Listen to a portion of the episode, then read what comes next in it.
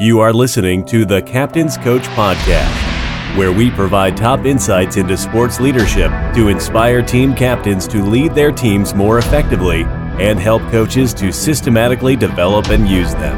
Now, here's your co host, Luke Poulos.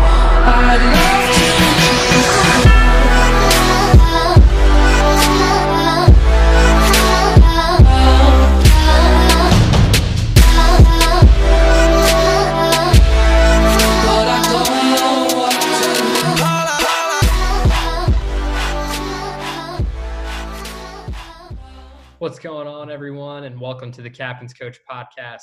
I'm your host, Luke Poulos.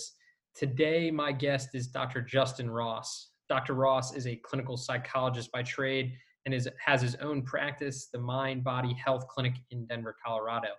He works with everyday professionals working on anxiety, stress, you name it, and also has a specific focus on performance and works with athletes and teams all the way up to the professional level. He has a wealth of knowledge, and we really dive into the first principles and framework behind a lot of the mechanics of leadership and performance. Today, you'll hear us talk about alignment and the importance of organizations and teams having a singular common goal to aim for, how coaches and captains can facilitate better communication on and off the field, why implementing or fabricating one big event, meeting, or experience and thinking that will fix your problems as a team is problematic how to bring conflict to the surface if it's hiding, and what the three most important character traits are to work on if you're a leader. It was really awesome chatting with Dr. Ross today, especially in these crazy stay at home times. So please enjoy wherever you are listening on another episode of the Captain's Coach podcast. Hey, Dr. Ross, thanks for coming on the Captain's Coach podcast. Really appreciate you coming on. How are you doing today? Hey, Luke, I'm doing great. Thanks so much for the invite. Yeah, of course. Uh, and, you know, it's great having on a, a sports psychologist, um, a clinical psychologist yourself, um, you know, breaking us out of the normal rhythm of just former captains, current captains, and coaches. So, if you could start off just by kind of uh, talking a little bit about your your own uh, professional experience with with mind, body, and health, your own personal clinic, and and kind of that that second venture we were talking about uh, before the show started. Yeah, yeah, absolutely. So I am a clinical psychologist uh, by trade and training, uh, and I graduated in 2007 from the University of Denver. And we basically opened a, a clinical practice that same day called Mind Body Health, uh, which is a you know an outpatient clinical practice where we see uh, general psychological needs, so anxiety, depression, stress, life, those types of issues. Um, we work with a lot of health and wellness clients who are struggling with um, it could be a wide range of things chronic pain um, obesity uh, new diagnosis adjustment chronic stress uh, and then we do performance based work there as well. Um, and then i do a fair amount of performance psychology work um, just sort of outside of the clinic with a, a variety of different folks out here you know um, whether that's one of the four professional teams here in denver or the Olympic Training Center down in Colorado Springs, or um, a variety of different, you know, sort of endurance-based organizations throughout the country um, on my own, and that's uh, that's a big bulk of of what I'm passionate about and, and what I love doing in my day-to-day world. No, that's awesome, and it sounds like you got your your hands kind of in a lot of different, uh, I guess, sectors uh, or branches there with kind of your clientele. You know, having a wide range from just you know everyday normal stress and um, some of the psychological obstacles we have to get over uh, each and every day. And then obviously like you said the performance side of things which will probably be where this this conversation kind of narrows down on. Um, but before we narrow down too much what are what are some of the kind of fundamental principles that you uh, try to to pull out or or stress to your clients from a performance standpoint? Um, whether that be you know your normal everyday person or with those athletes that you talked about um, yeah. Is there anything that really, you know, this might be a, a, secondary question, but is there anything within those fundamentals and, and kind of framework that really encourages leadership or, or different kind of things you focus on in terms of leadership? Um, yeah, ab- absolutely. The, the biggest thing I preach to both performers and non-performers is uh, your mind is a highly trainable skill. And if you're not training it, it is working against you most likely. And so, regardless of the arena that you're playing in, and that could be high stakes professional environment uh, on a field or in a boardroom um, or just in, in a household, if you're not actively working to better understand how your thoughts are impacting your overall well being and actively working to train that in alignment with what it is that you're trying to accomplish you are um, you are behind. And the people who are at the top of their game again regardless of that arena it could be on the field it could be in the boardroom um, they are working on these skills and they are going to they're going to be ahead of you if you are not. So the starting point is right there. It's like understanding how your mind is working and understanding that it has to be trained.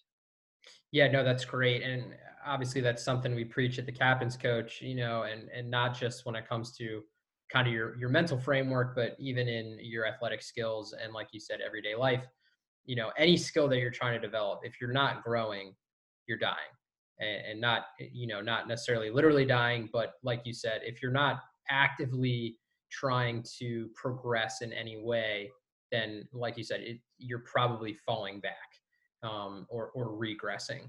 Um, so it's it's good to hear that that's kind of the, the main thing you kind of preach, and it really does start with the individual and what they're doing on a daily basis. It sounds kind of like you have uh, sort of a a background in, in mindfulness or um, uh, cognitive behavioral therapy. Is there anything any crossover between those two fields and and kind of what you uh, are doing with your clients?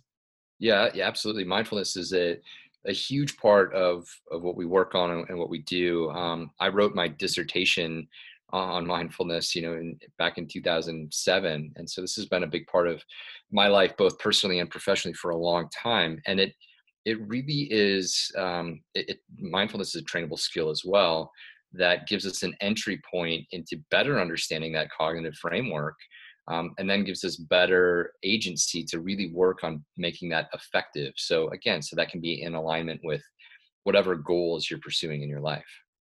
Yeah, yeah, yeah. No, that makes that makes perfect sense to me. Um, you know, I have a tiny little background and picked up some some tiny tidbits of knowledge here and there uh, when it comes to the mindfulness or, or resilience training that I received in the army.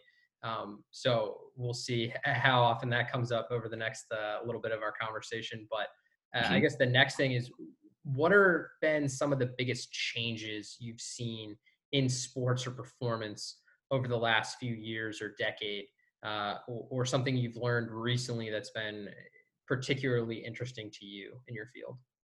Yeah, I, I think the, the biggest thing that I've seen is just um, the amount of acceptance and understanding about how powerful psychology is in the constellation of team culture and team performance and then individual performance and every you can't find a professional organization right now that doesn't have somebody like me you know on dial or in house helping not only their athletes but helping everybody they're understanding that this is a cultural approach the coaching staff the administration um, everybody needs to be in alignment and working on these skills um, in order to succeed. And again, it's it's so imperative because if they're not, they're behind. Everybody else is using this to their advantage, and it really has become sort of this.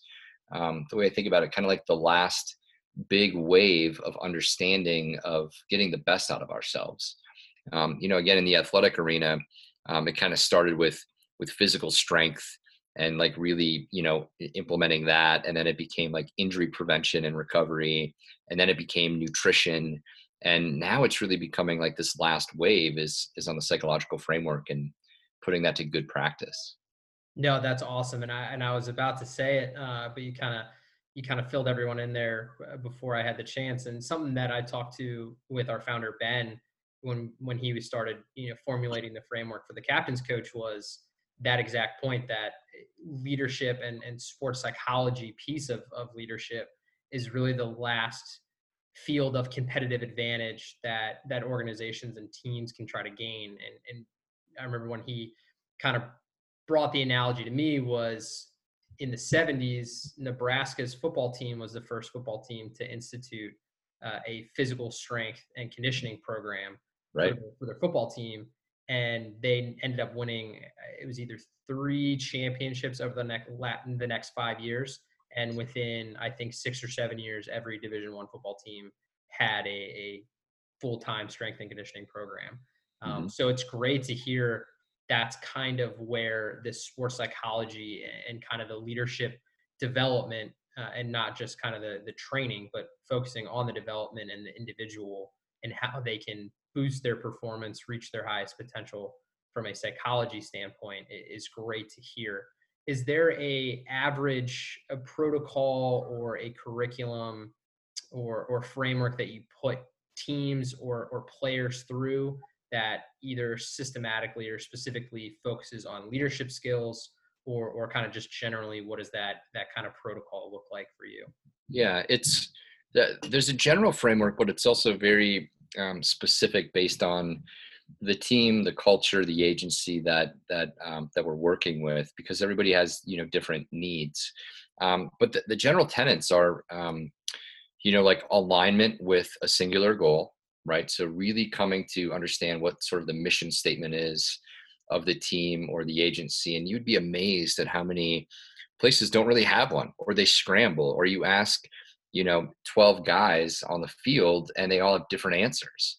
So sometimes that's the starting point is like if you're not all working to in the same direction towards the same goal it starts there. So really coming to that team unity with the mission statement is so important we then you know we talk a lot about um, emotional regulation right? So the ability to to not necessarily control your emotions but to regulate them to be able to understand where they're coming from to be able to be in command of them and to have again skills to be able to manage those things in an effort that helps you realize your goals. There's a component on uh, again the mental piece right? Um, mindset training or what I, I prefer to call it setting the mind um, like really being in command of how you're thinking uh, thinking well, again, in alignment with that ultimate purpose of what it is that you're pursuing. And then there's always a, a mindfulness component. That's such a fundamental skill. And then the last piece is really this, um, you know, like relationship um, building, right? Making sure that relationships are in formation so that, again, people, agencies, teams can be successful. No, that's awesome. And it sounds like a, a perfect kind of uh, uh, lattice work there or, or, a framework that you could put any organization through, not just a, a sports team or, or sports organization. Um, and, and I, it's interesting you say that, you know, the goal isn't always laid out for the team and, and how common it is you find that there isn't a defined goal or something everybody's kind of shooting for and has that same mindset on. And right you know, I, I ask, and I'm sure I'll ask you later in the show, I ask all my guests, what's your definition of leadership? And 99% of them have some component of, you know, it, it's influencing your organization to, uh, in a positive way, to accomplish a goal. You know, hmm. you, there's not really much to lead if there's not some sort of finish line or a championship or you know even if it's an off the field goal if there's nothing you're striving for there's nothing that you can really lead towards. And if you're uh-huh. leading a team of individuals that all have different goals, it's impossible to get them to go in the same direction because they're always going to be focusing on their one pathway that leads to their one end state. So right. it, it's the most important thing I think you can do as a leader before you do anything else is like you said, build those relationships and then try to figure out what your organization's goal is. And that's not necessarily you coming up with it on your own and telling everybody what it is, but trying to understand why everyone is there and what everyone else's goals are and kind of fixing on a you know narrowing that down to one specific thing that everyone can kind of agree on uh, so i love that you know really starting with your goal and your end state seems to be the the key when it comes to setting up any sort of uh, psychological framework m- moving forward. Is there is there anything specific in, in, terms of leadership training that you do? Or or do you do anything different with individuals that are leaders in their programs or their organizations or their teams? It, uh, it's a great question. And just to, to go back one step I, I think i think that's right you know this idea of we uh, sort of from an outsider perspective or from like a consultant perspective we, we can't come in and tell people what their goals are right mm-hmm. that doesn't work right you're if i come came in and said your goal is to win a championship and they didn't really believe that or they didn't mm-hmm. really focus on that or, or want that themselves and it, it doesn't work so more than anything this is about unearthing what the culture is um, within the walls already and then helping them clarify that and then work in alignment towards that i think that that's far more important than somebody coming in and, and trying to dictate uh, the direction that that a person, a team, or an organization or an organization should be heading in. Yeah, for sure. And, to go back again uh, to that same point, uh, I think a lot of times leaders get put into their leadership position, whether it be you know take a, a team captain for example, and they want to completely change the way their team their team operates and they think they need to change the culture. That's something we hear a lot about in sports is, you know, we've really been working on the culture and improving the culture. The culture is really going to change this year. Unless you're completely changing, you know, a vast majority of your personnel, the culture really isn't going to change that drastically unless you have some sort of transcendental, transformational experience with that team that kind of wakes everybody up or jolts them or has them refocus. Um, and unless you do that unearthing, like you said, it, no one's going to change their their way of acting unless there's something else that that's going on around that. Yeah, you know, yeah, you're right. And you you can't. Here's the hard part: is you can't fake that. You know, like so many people want to, uh, you know, want to sort of create or fabricate this transcendental experience because they understand how important that is, and yet that's not how it works. It, it has to happen uh, naturally and, and spontaneously in order for it to really have deep roots, right? So this idea, like I, I sometimes, you know, I, I, training is important. Don't get me wrong, but I, I sometimes cringe at the idea of teams or organizations bringing somebody like me in with this idea of like, oh, this is going to be the guy or the workshop or the opportunity for this to really turn everything around and it, like when people are looking at it from that perspective it just it doesn't work right it can become um, like working alongside and mm-hmm. helping guide the process but you can't fabricate a transcendental experience yeah no i i, I like that idea as well and i you know that's kind of just the, the day and age we're in you know everybody wants a one implementation a one step fix to all their issues and they think okay when it comes to culture or this leadership aspect it should be the same thing. But but like you said when you bring in a person who's eh, external to the organization to expect them to immediately make a change for you and then you can automatically just step right back into where you were but everything else has changed is a little unrealistic. And and i think it's managing your expectations um, to kind of understand what the process looks like in really changing your culture.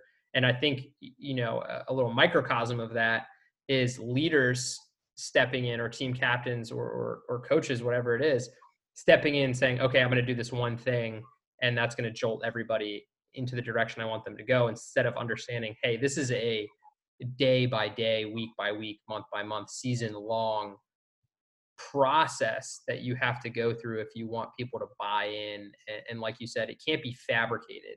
Right. it has to be something genuine because if there's one thing even bad organizations quote unquote bad organizations or underperforming organizations are good at everybody's good at telling who who's faking it. And if you're only faking it because you think the outcome is going to be good it's not going to be because everyone is going to be able to see right through you and what you're trying to do. Yeah, yeah, that's right. I mean, I, there's, I, I think there's a difference between what we do and how we do. Right.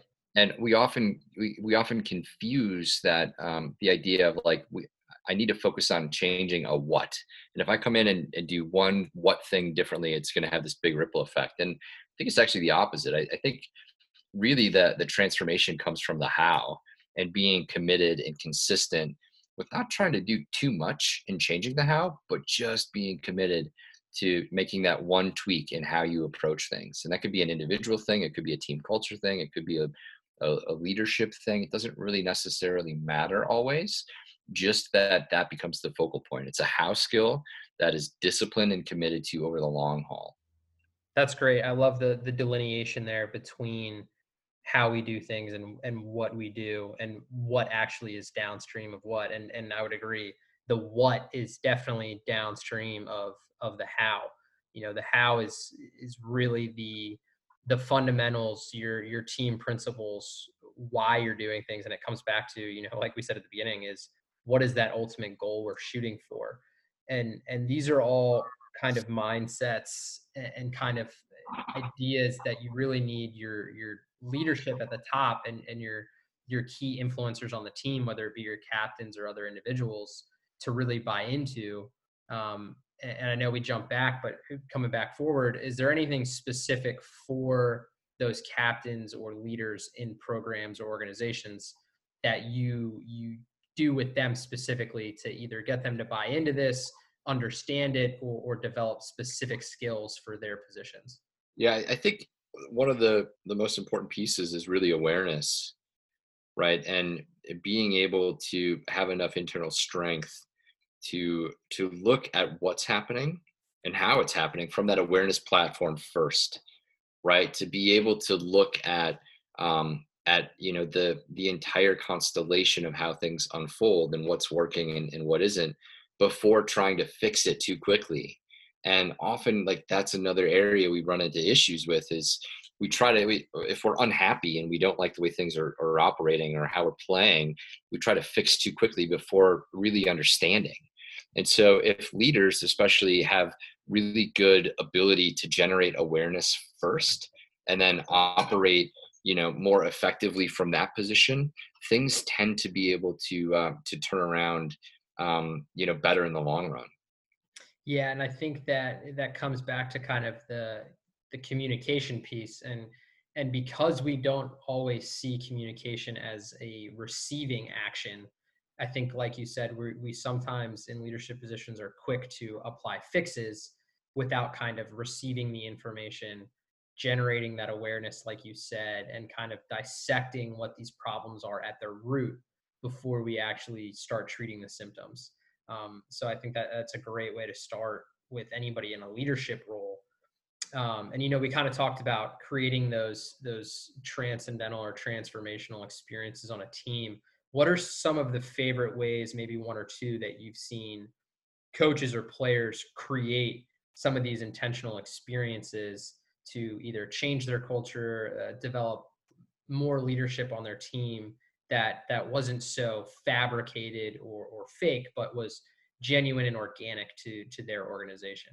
Yeah, the I, the best thing I've seen is when coaches can get out of the way.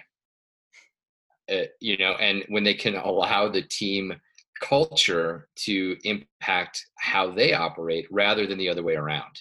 Mm-hmm. And again, the, the best coaches are the ones who are uh, who have great awareness and who have flexibility and fluidity in being able to um, you know to pass down their knowledge and to get the team to work in alignment right rather than the other way around. So it's not an authoritarian approach.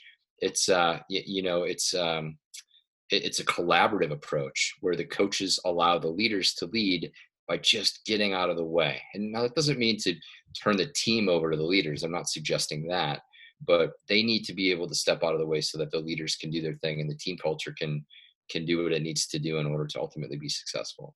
Yeah i love that. I love that uh, that point there dr ross. And one of my favorite quotes is from Gregg Popovich that a, a player led team or a player coach team will always outperform or beat a, a coach coach team um, yep. or a coach led team.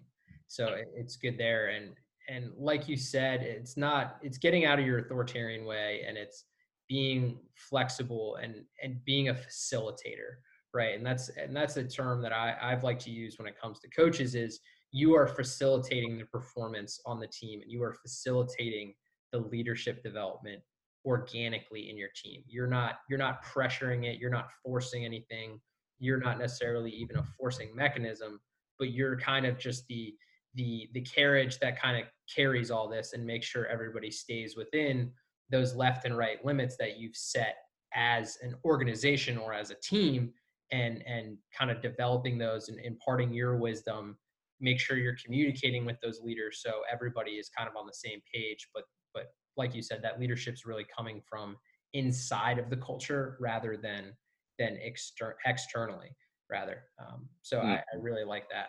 Mm-hmm. Is there one or two organizations that you've been particularly impressed with that continually display or, or after you worked with them and they've gone through some of these these uh, workshops or, or, working with you that display a high level of player leadership? And what do you think they do that allows that leadership to kind of come out year after year? Yeah. I, I think the the biggest piece underneath it is uh, is open communication and deliberate feedback. And uh, often maybe to go the other way first the areas that that don't work are when um, or athletes or performers are afraid to communicate how they're feeling or how, you know what they're noticing in training um, for you know a variety of reasons. Fear of uh, negative comments from their coaching staff uh, negative appraisal reduced playing time whatever it may be. So without that open communication up front um, it can become really really problematic. So open communication underneath it allows the pathway again for really good leaders and really good coaches to then to be able to tweak and modify their ability to communicate the needs of the day the training the long-term uh, goals that they have in a way that the athlete or the performer can then receive in, in a way that's useful to them. So that need for that open communication with deliberate feedback in a way that feels um, like again it's in alignment with long-term development is so critical. And i've seen i've, I've seen a lot of uh, great communication styles with all kinds of coach and athlete pairs um, and teams um, you know across ages and, and across sports. Um, and that's again it's something we can all work on open communication with deliberate feedback if there was a, a coach out there who who knows and has the awareness that his communication pathways aren't as great as he would like them to be and is looking to kind of increase the flow of communication back up to him what's one way that you know what's something he could implement tomorrow or next week uh, that that could really boost that or or something intentional he could do that that might promote that that communication yeah it's it's often um, the distinction between needing needing to be heard um, so often coaches feel as though I'm not being heard. You know, my team, my athlete isn't hearing what I need to say. And when when they when a coach or a leader feels that, almost always the first question that they need to turn around is, how am I not hearing? How am I not listening to the needs of um, the people that I'm training? Because that's often where the frustration comes from.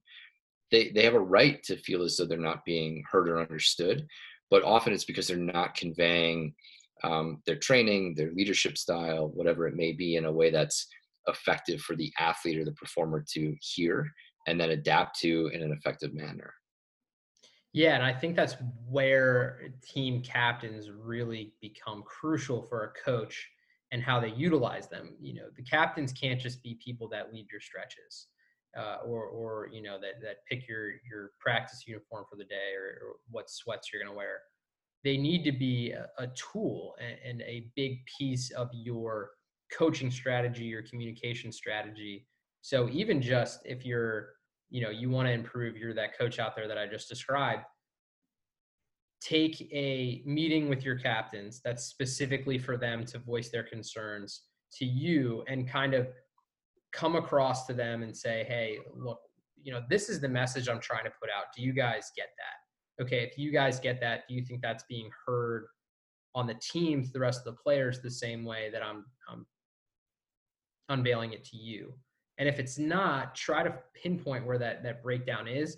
And and honestly, the best way about it might be, hey, okay, here's your task as captains this week is try to get my message across that we're talking about right now to the rest of the team, whether that be a team meeting or just the, the conversations you have throughout the day or throughout practice.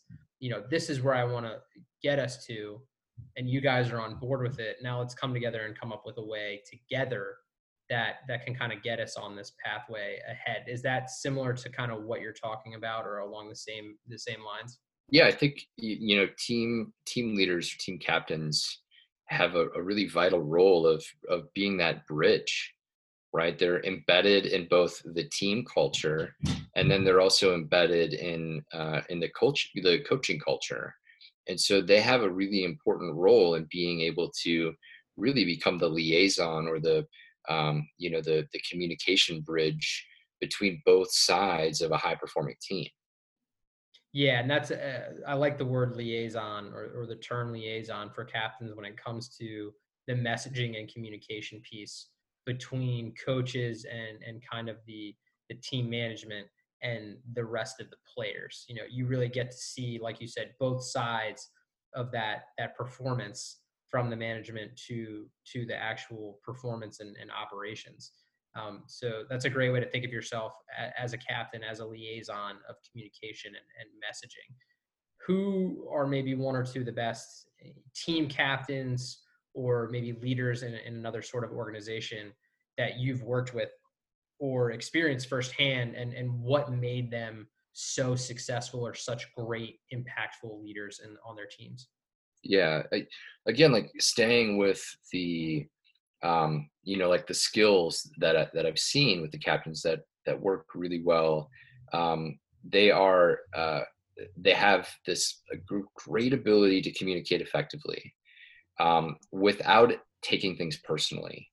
And i think that's another really important sort of how skill underneath this all is they um, they care deeply but they don't take things personally when um, when something doesn't go right or doesn't go according to plan or uh, when somebody is is coming back at them with maybe a hard conversation they have enough internal strength to be able to understand that that's part of the process so that that's all really important and again this ability to navigate um, between team culture and coaching culture um, is so critical, right? So the best captains or the best team leaders are the ones who can who can do that without it really becoming overly burdensome internally.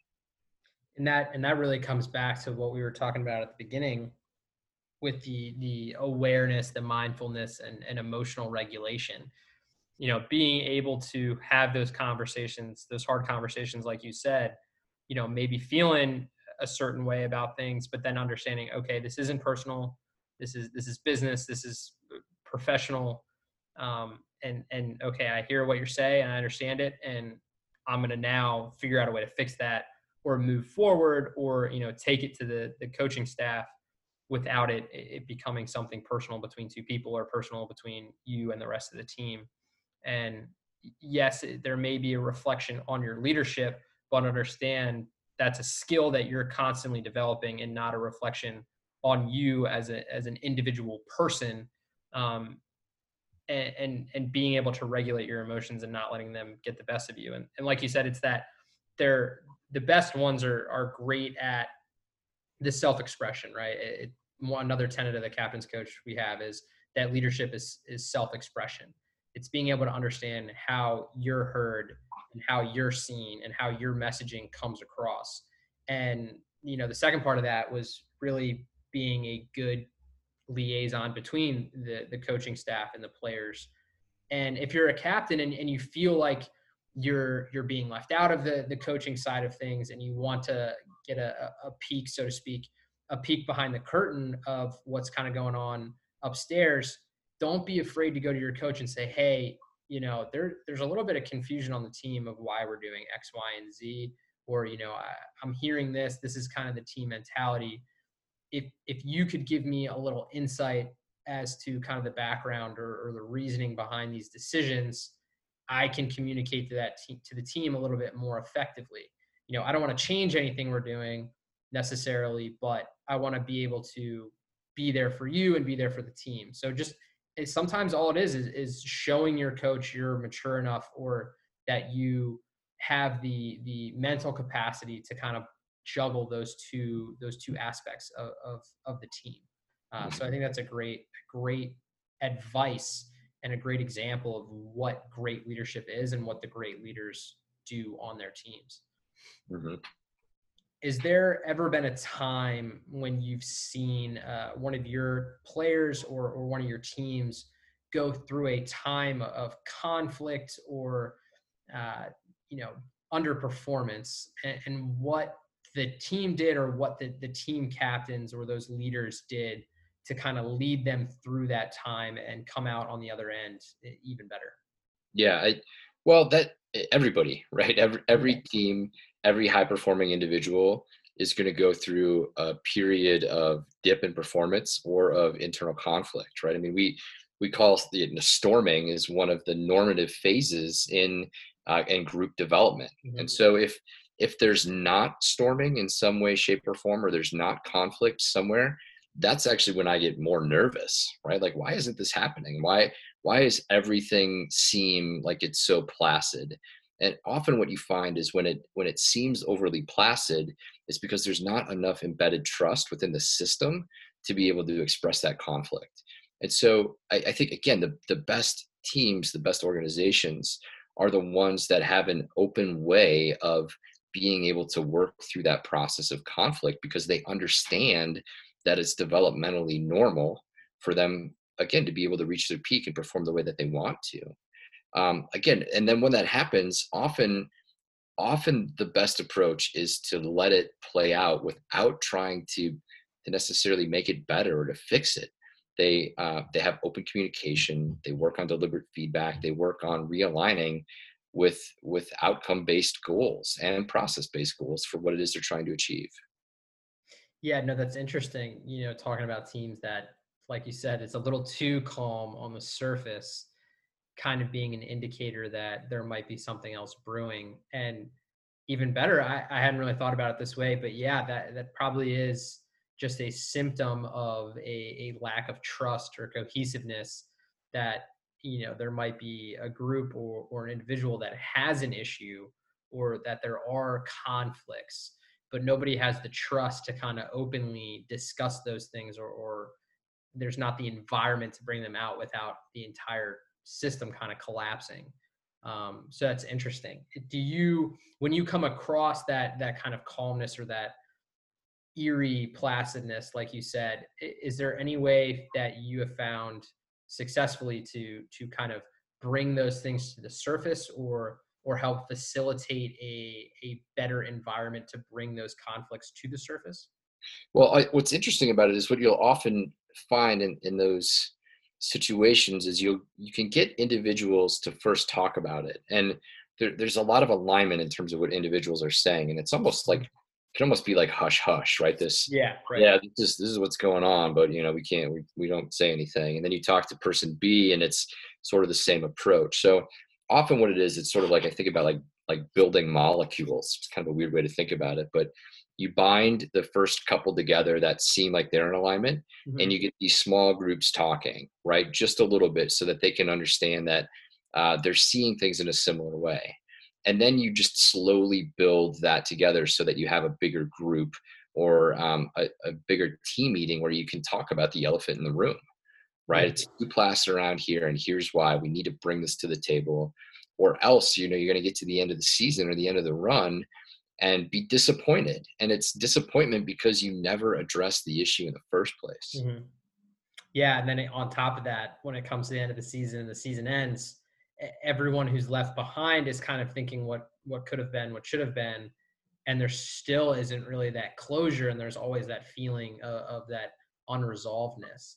And, you know, obviously there's a lot of talk in, in you know, mainstream sports and professional era sports that you know when a team is on an unbeaten streak you know the nfl for example and they go 12 13 14 15 and 0 okay you know is this coach something bad's going to happen they can't be perfect all the way through the season and sometimes you hear you know anchors and commentators you know say oh you know you want to take the loss before the playoffs start and get it out of the way and, and obviously we're not talking uh, about a loss here but you know, it's kind of that similar mindset. It's better to get things out of the way, deal with them as early as possible. Problems only get worse with time.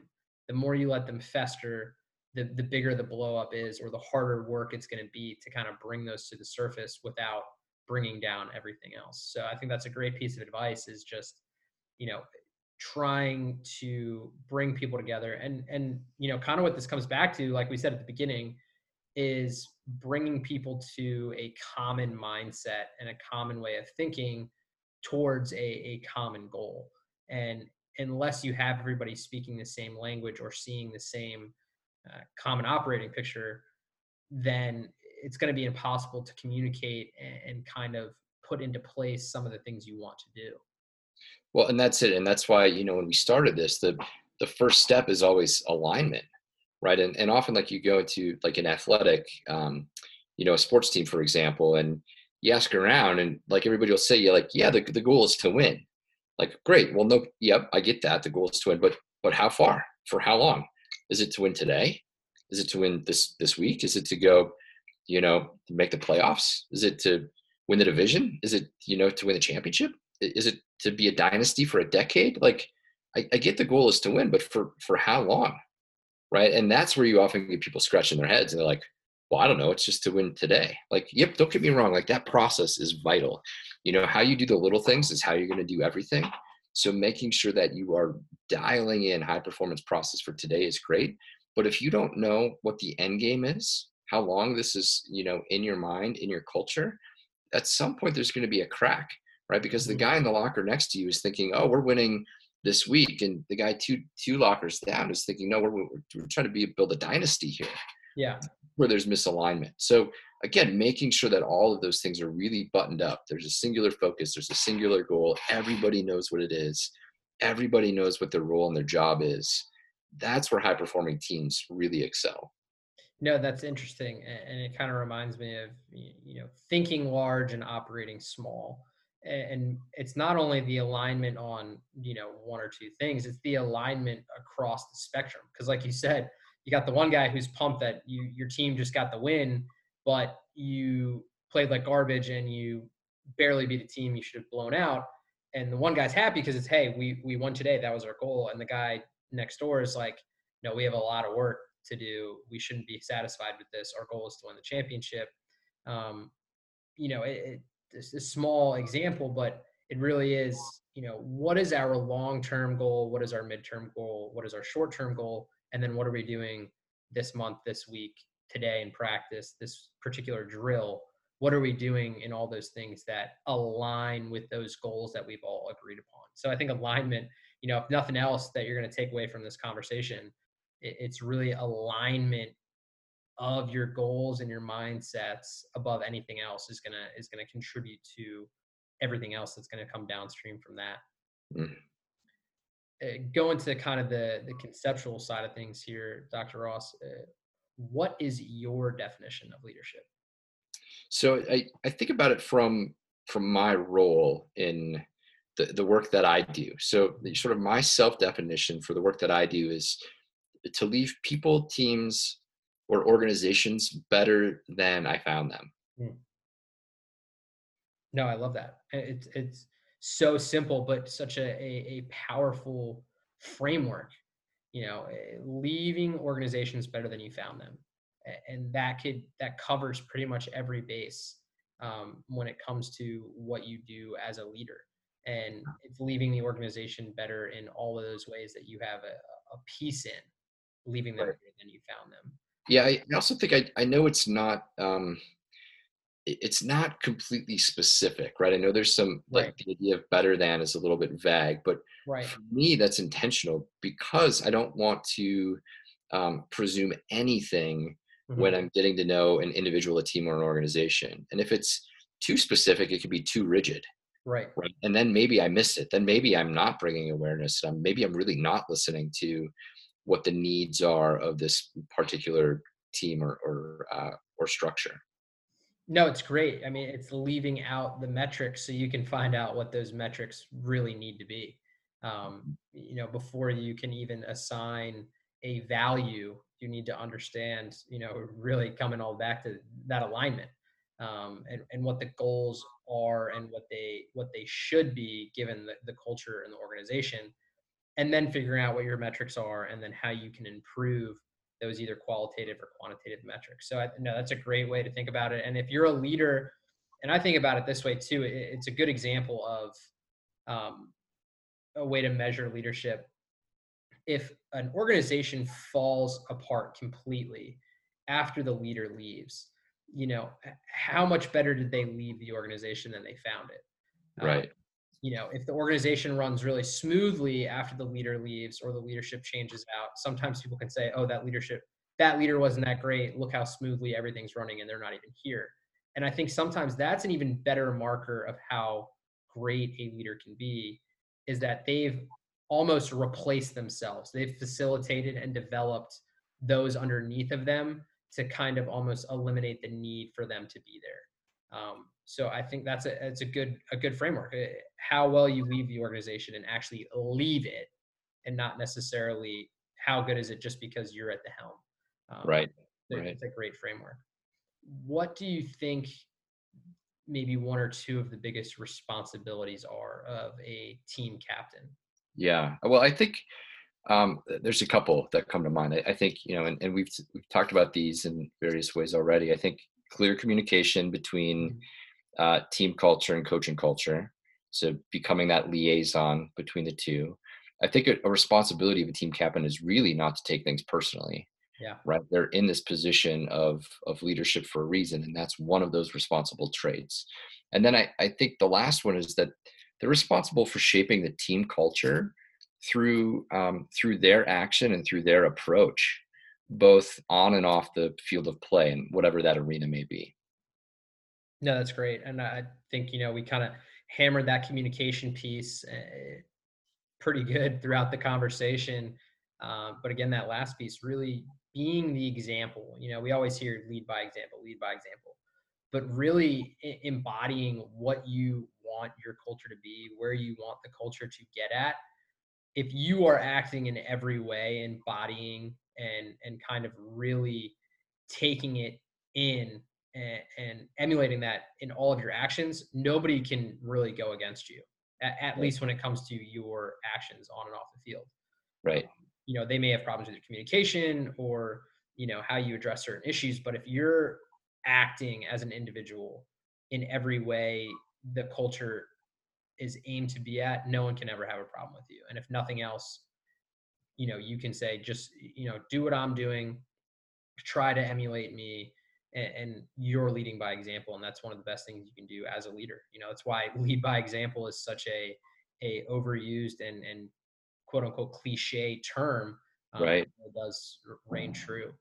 Um, Absolutely.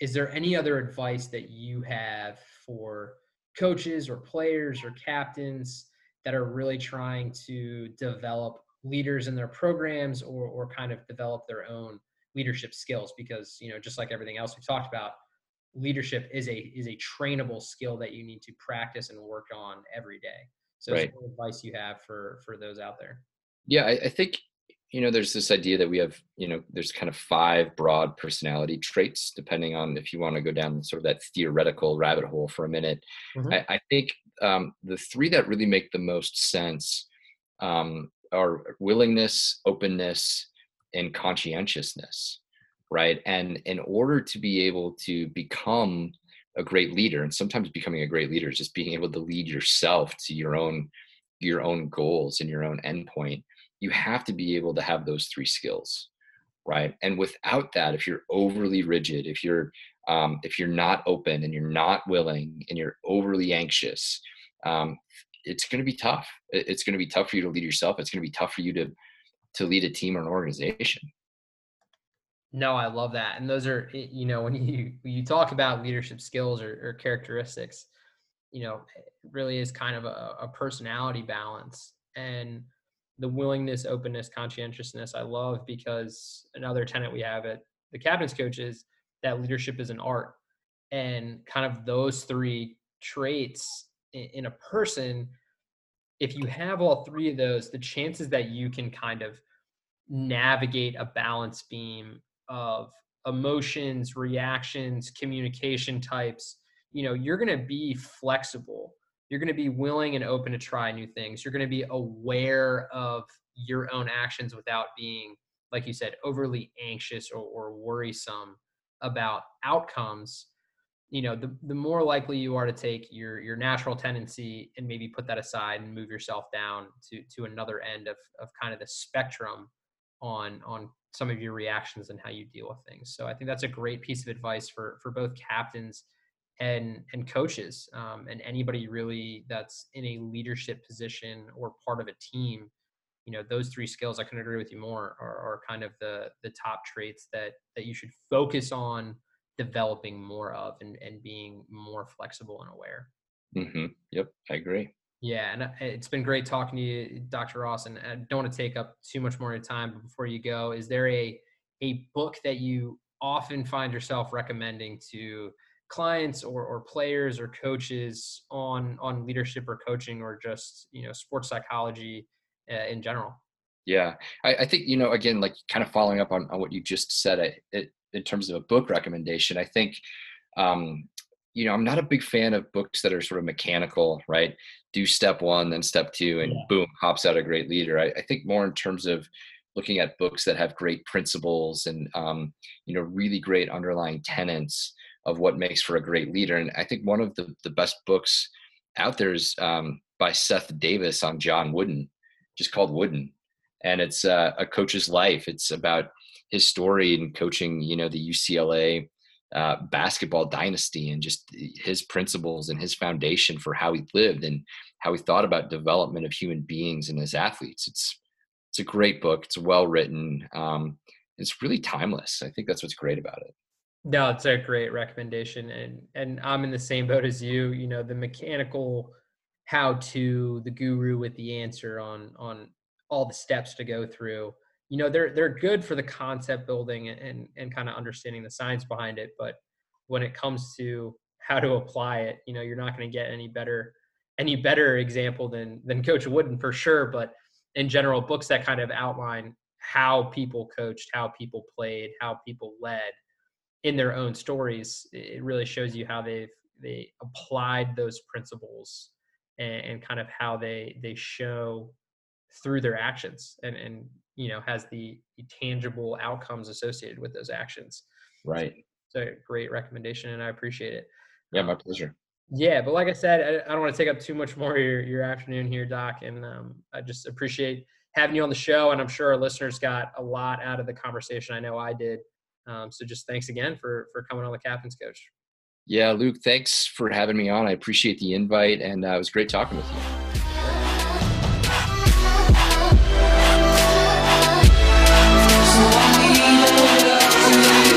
Thanks for listening to the Captain's Coach Podcast with Luke Poulos. If you liked what you just heard, please give us a five star review on iTunes and check out our website at captainscoach.com. Join us next time for another edition of the Captain's Coach Podcast.